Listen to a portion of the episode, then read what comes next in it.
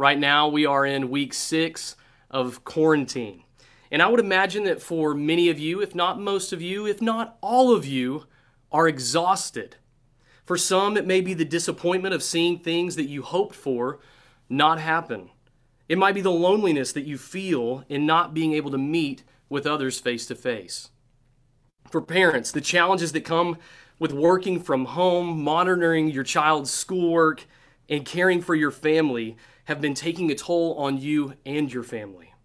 For others, it might be the stress of trying to take care of an aging parent or the fear of being in the age bracket that's most susceptible to a life threatening virus. To add fuel to the fire, we get drained, right? When we feel drained, we can often turn to things that don't ultimately renew our strength, but only make us more exhausted, doubling the exhaustion. So, what is it that will ultimately bring us rest? What, what is it that will bring us rest to our weary souls? Well, this morning the psalmist gives us insight in seeking rest from the exhaustion of this world. And so look with me at Psalm 92. I'm going to begin by reading the title of the psalm A Psalm, a song for the Sabbath. It is good to give thanks to the Lord, to sing praises to your name, O Most High, to declare your steadfast love in the morning and your faithfulness by night, to the music of the lute and the harp, to the melody of the lyre. For you, O Lord, have made me glad by your work. All the works of your hands, I at the works of your hands I sing for joy. How great are your works, O Lord! Your thoughts are very deep. The stupid man cannot know. The fool cannot understand this.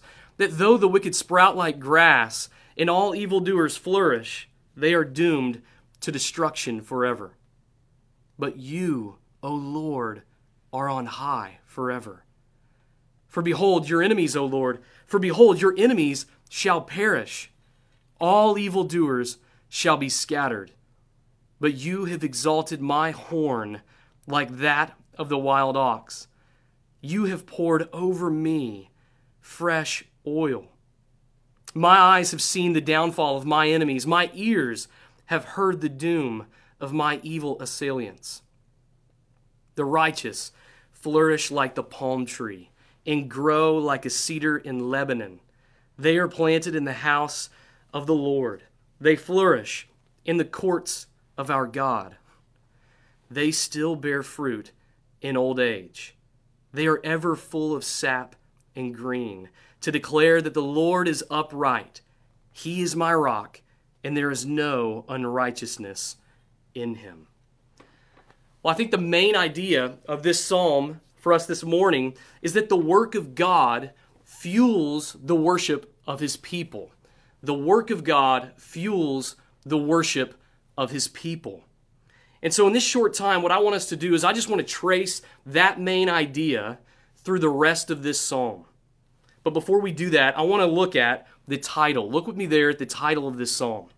It says that it's a, it's a song for the Sabbath. Well, the Sabbath was a day of rest celebrated on the seventh day of the week, commemorating God's rest on the seventh day of creation. And it was a day when God's people also gathered to worship him, as, as we see in Leviticus 23, verse 3. And so this psalm was probably sung in the corporate worship of God's people on the Sabbath. And what we begin to recognize in this first section of this psalm is that this day of rest isn't what we would naturally expect.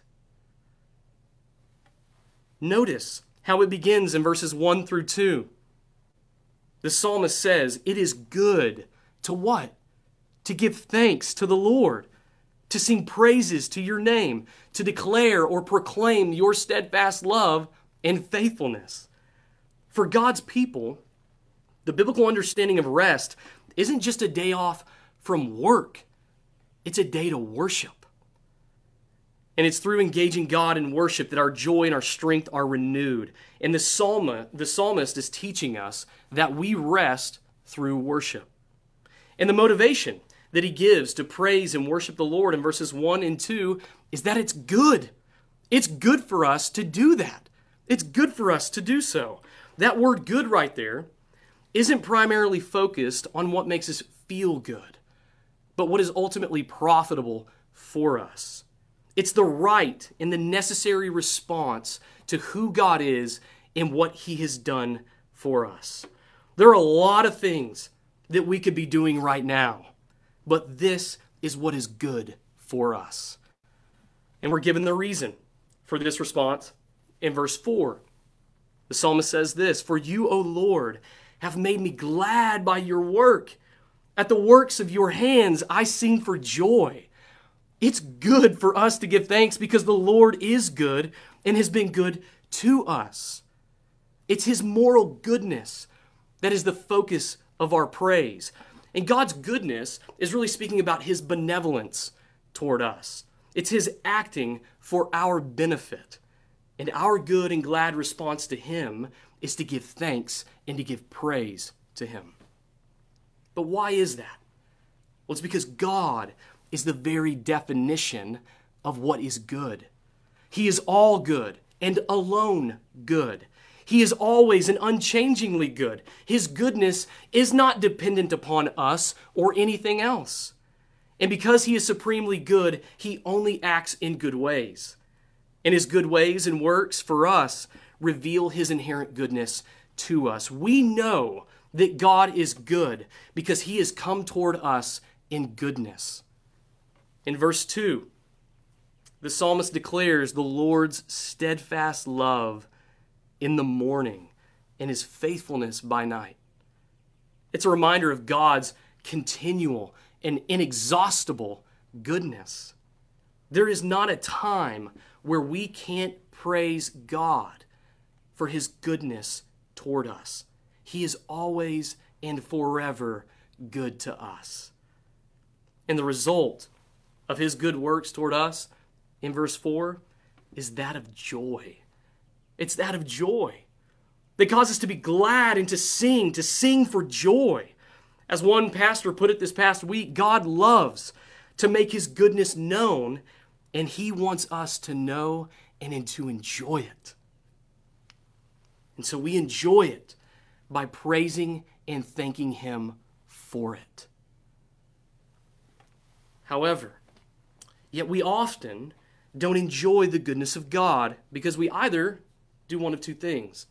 We can either take it for granted or we might doubt it. We take it for granted when we get used to just walking out the door and beholding His beautiful creation, to going to work, to eating a meal, to enjoying family or friends, or to hearing the, the gospel preached week in and week out.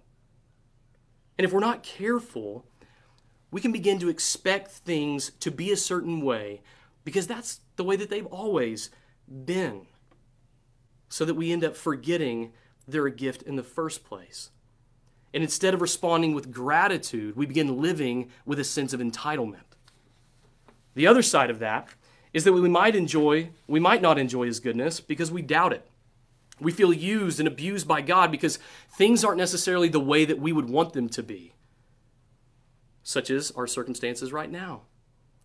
But in doing so, what happens is that we end up missing the 10,000 ways in which He's showing His goodness to us right now through what is hard and what is difficult. Often, God reveals His goodness to us through suffering, through difficulty. We need to readjust our understanding of what it means for God to be good. After all, God does not withhold any good thing from his children, as we know from Matthew 7, verse 11.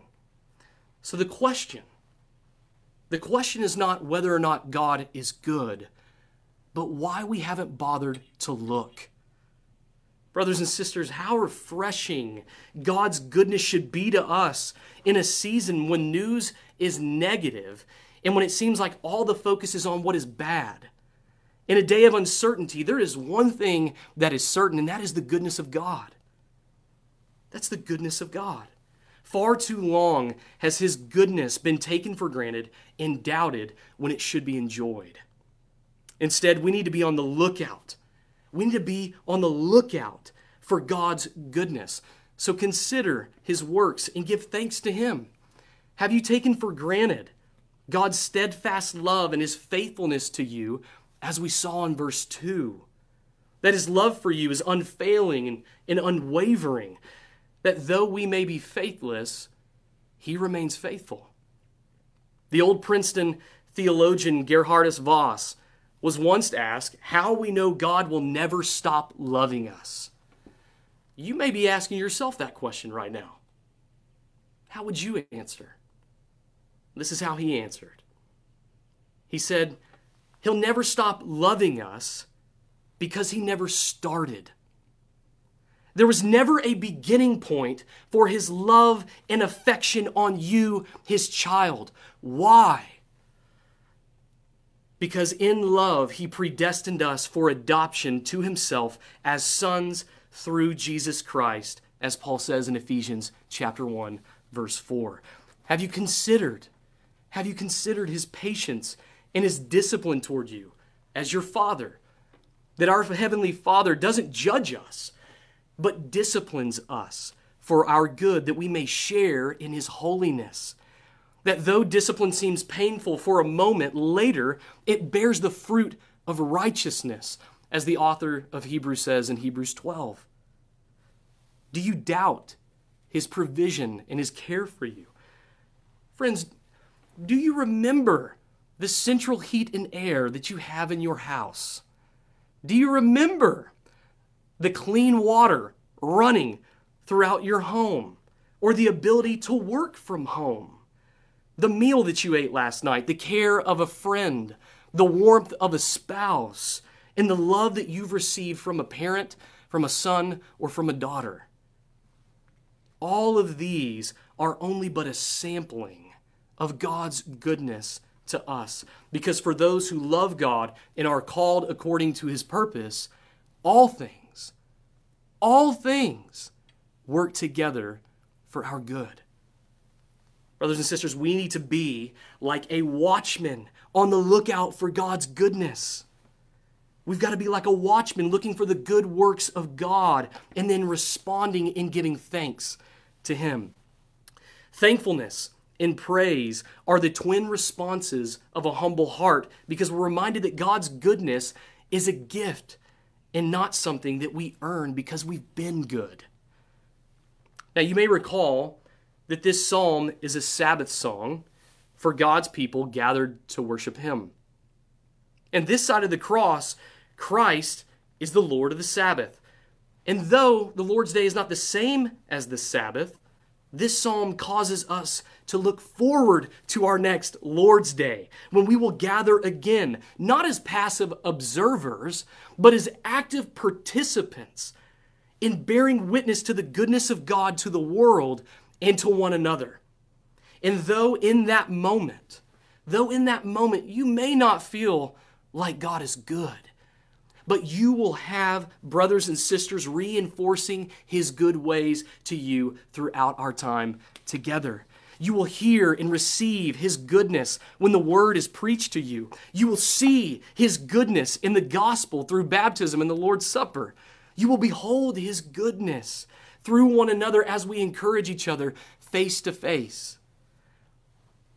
Brothers and sisters, I hope this whets your appetite for when we will meet again with thankful hearts, giving praise to God for all that He has done, because the work of God fuels the worship of His people. However, not everyone understands that it's good to give thanks to the Lord. In verses 5 through 9, the psalmist shows us the Lord's good ways by way of contrast. In verse 5, the psalmist stands in awe of the depth of thought in the works of God. Look what he says in verse 5 How great are your works, O Lord! Your thoughts are very deep. And contrary to the Lord's depth of thought in his works, is the stupid man and the fool who can't understand or grasp the works of God in verse 7. For the stupid or the senseless or the dull man it's not that he doesn't have the capacity to understand God's works, but it's that he won't. Look at the image that's used to describe the wicked in verse 7. They sprout like grass and they flourish, and yet they are doomed to eternal destruction.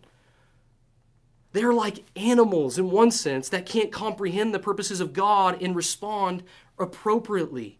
What's happened for what's happened for the man who is senseless and for the fool is that their sin blinds them from seeing God's good works, especially his good work of justice, as we will see in these verses. And so the wicked, the picture of the wicked is that of grass that sprouts quickly and flourishes and yet is doomed to destruction. And though grass sprouts quickly in the morning, by the evening it withers under the summer heat. We see this picture all throughout the scriptures because it doesn't have a deep root system. The grass doesn't maintain over a long period of time. And by the world's standards, it would look like the wicked are flourishing. It looks that way. They're exalted to position, to power, and prestige, and sadly, they take credit for the Lord's gifts. Rather than respond in praise, they respond in pride. They're the opposite of verses 1 through 5. As C.S. Lewis put it in Mere Christianity, as long as you are proud, you cannot know God. A proud man is always looking down on things and people. And of course, as long as you're looking down, you cannot see something that is above you. And as we see in verses 8 through 9, God is eternally exalted over his enemies who are eternally doomed to destruction. That though the wicked flourish quickly, they perish for an eternity. Brothers and sisters, it would be foolish it would be foolish of us to envy the happiness of those who are doomed to destruction without knowing it. And we all can relate to that situation. We can relate to the stupid man, to the fool, to the wicked, to the evildoer. We can relate to that. Because we've all come into this world senseless, blinded by our sin and deserving eternal destruction for it, needing God's Spirit to remove the scales from our eyes, that the eyes of our heart may behold His glory in the face of His Son. So be humbled as you read this and give thanks to God for His work of justice on your behalf, which is good. That though it may look like injustice thrives, God is not idle in heaven. Evildoers will receive what they're owed. Now, friends, you may be watching this and thinking to yourself that you, you couldn't serve a God like this because this seems a little harsh. But remember that God's justice is always for a good reason. We all deserve eternal punishment because we've offended a holy and good God who's worthy of eternal praise. And his wrath, his wrath actually reveals his infinite worth and is an expression of his goodness to us. Paul tells us in Romans chapter 2 verse 4 not to presume upon the riches of God's kindness, forbearance and patience toward us because his kindness is meant to lead us to repentance. So turn from your sin, trust in Christ to pay the penalty for your sin so that you may be pardoned from your guilt before God and receive Christ's righteousness.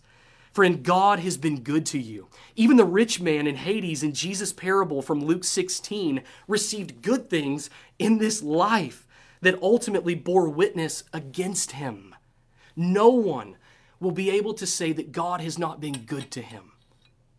Experience the goodness of God in the salvation of your soul by trusting in Jesus for the forgiveness of your sins. Well, the Lord's good works give clarity to our sight. And we see this in verses 10 through 11. In contrast to the eternal destruction of the wicked, God now exalts the righteous in verses 10 through 11. The psalmist says, But you, Lord, have exalted my horn like that of the wild ox. You have poured over me fresh oil. A symbol of the horn is a symbol of strength, and the symbol of fresh oil is a picture of refreshment and renewal. And so for the psalmist, God's justice renewed his strength. Because when God judges his enemies, he judges the psalmist's enemies. God's exaltation over his enemies is the psalmist's exaltation over his enemies. And did you notice that he says, You, in verse 10? Did you notice that? He says, You. Unlike the evildoers, the psalmist gives credit where credit is due. There is only one who is eternally exalted that can exalt his own people. God's justice gives hope to the godly. It gives hope for us because the Lord has lifted up our horn of salvation on a wooden cross, on the throne of wood. And he has defeated our great enemy of sin and death through Jesus' death and resurrection in our place, in order that his victory may be our victory by turning from our sins and trusting in Christ. As a result of that, Christ now sits and rests on his throne, reigning over all things. And we now rest in him through faith as the Lord of the Sabbath. This psalm is now a song of praise that we can sing to him because he has renewed our strength and hope in salvation through judgment. We are now witnesses to this. We are witnesses to this. Like the psalmist, our eyes have seen and our ears have heard the downfall of our enemies through the death and resurrection of Christ according to the scriptures. After all, this is the reason for the bookends. We are witnesses to these things. This is the reason for the bookends in verse 2 and in verse 15 to declare or to proclaim. We worship through our witness to the goodness of God toward us. We are not silent, nor are we passive, but we are active, we are vocal, and we are joyful about our salvation and all of the benefits that we have received in the Lord. And we can do this in a couple of ways. First, because the context of this psalm is a worship gathering, we can declare the good works of God to one another through encouraging one another just by a text or a phone call while we're not able to meet. It's something just super simple. Grab a directory, look up somebody, send them a text, tell them you're praying for them, and giving thanks to God for His work in their life. Secondly, have you considered how you might actually use social distancing to evangelize the lost? Surely our current climate is one that sparks, or will spark, or can spark spiritual conversation.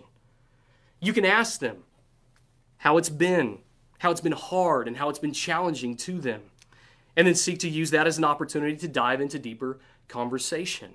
Think of the ways that you can serve the non Christian right now that's going to set you up later to better proclaim the gospel to them. Well, friends, all of these ways are aspects of our flourishing. So look with me at verses 12 through 15. Unlike the wicked of verse 7, who are like grass that flourish for a time and only to perish soon after, the righteous flourish like the palm tree and like the cedar of Lebanon. Both are symbols of strength and vitality with deep root systems. These are trees these are not a little blade of grass floating in the wind. And notice where they're thriving. Notice where these trees thrive. They're planted in the house of the Lord, the courts of our God. They thrive because of their closeness to God. They're in His presence. And as a result, there is spiritual longevity to them. They bear fruit in old age. They're full of sap and green. And, brothers and sisters, it is that way for us. Do you want to know how to stay fresh and how to thrive throughout your life? Then get close to the Lord. Get close to Him. Draw near to God, and He will draw near to you. For our older saints who are watching right now, we live in a world that says when you get up there in years, your strongest days are behind you. However, the Bible paints a different picture. It's actually that as you get up there in years, that there is a spiritual vitality about you. Understand not because you've been a Christian longer that that's the case. It's not because you have more years on necessarily on everybody. Instead, it, it's because as long as you've been a Christian, you have beheld the goodness of God in numerous ways, and you have responded rightly by giving thanks and praise to Him. Your heart's second nature is praise, its second nature is that of giving thanks to Him. There's a freshness about you who are older because you have grown in intimacy and in fellowship with the Lord for all the years of your life that you've been a believer. That though your outer self is wasting away, your inner man is being renewed day by day. Brothers and sisters, all of this, all of this, it foreshadows a greater day when Christ returns and we all will enter our Sabbath rest in the Lord's presence for eternity, where our body will no longer waste away, where there will be no more virus, no more quarantine, or anything like it. Instead, we will be renewed and we will be fully restored, where we will joyfully worship the Lord because of his goodness to us. So, friends, do you want rest in a restless world? Well, Psalm 92 isn't calling us to do more. Instead, it's calling us to respond to what is, to rest by doing what is good rather than what will drain you right now. It's good for us to praise and to give thanks to God for who He is and what He has done for us in Christ. It's through worship that our strength is renewed and by which we flourish because the work of God is what fuels the worship of His people. So, how will you respond to God's goodness? Let's pray.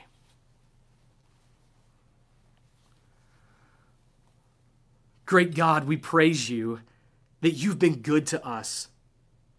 That, Lord, that maybe whenever, even when we take it for granted or we doubt it, Lord, you have been good to us. Help us to look for your goodness in our lives, to remember our salvation to begin to look at all the different ways, the intricate ways that you've been good to us, and to recognize that we cannot even fathom, we cannot even count all the ways that you've been good to us.